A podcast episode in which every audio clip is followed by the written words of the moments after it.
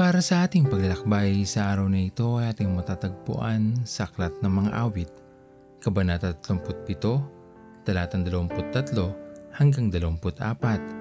At ito po ang nais kong ibahagi sa inyo para sa araw na ito. Marami sa atin ang nakakaranas ng kakapusan o kawalan, dulot ng samot-saring problema na ating kinakaharap sa buhay.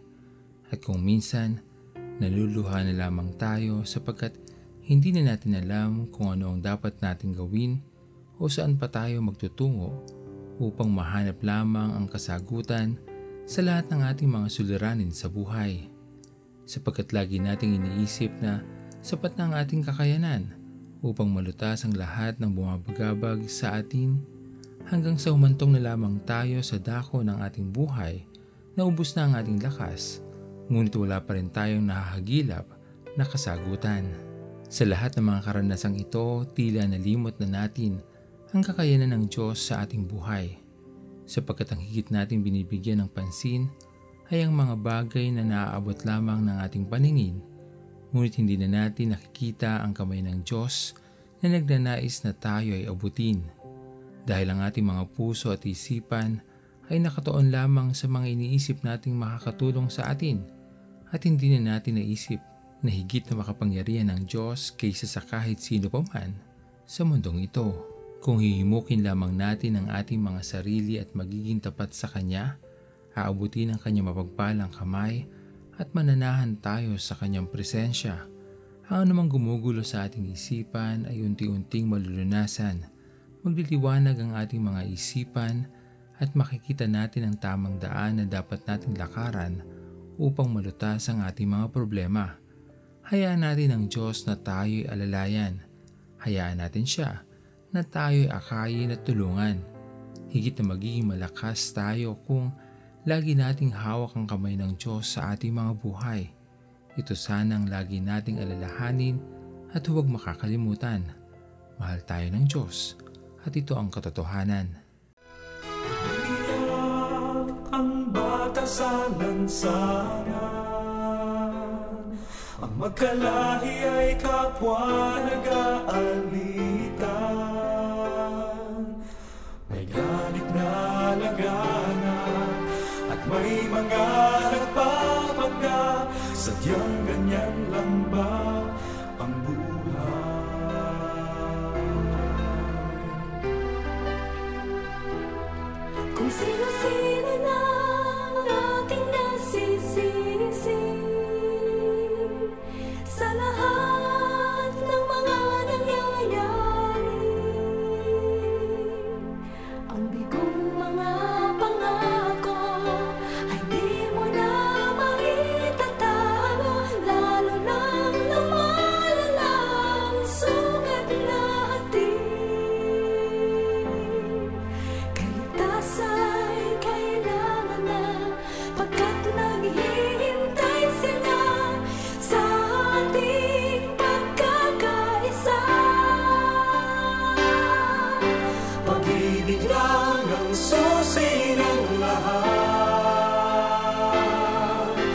siyang nagbubuklod sa ating lahat.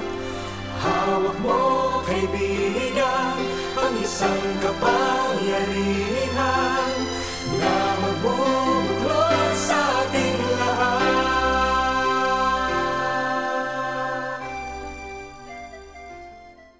Tayo manalangin.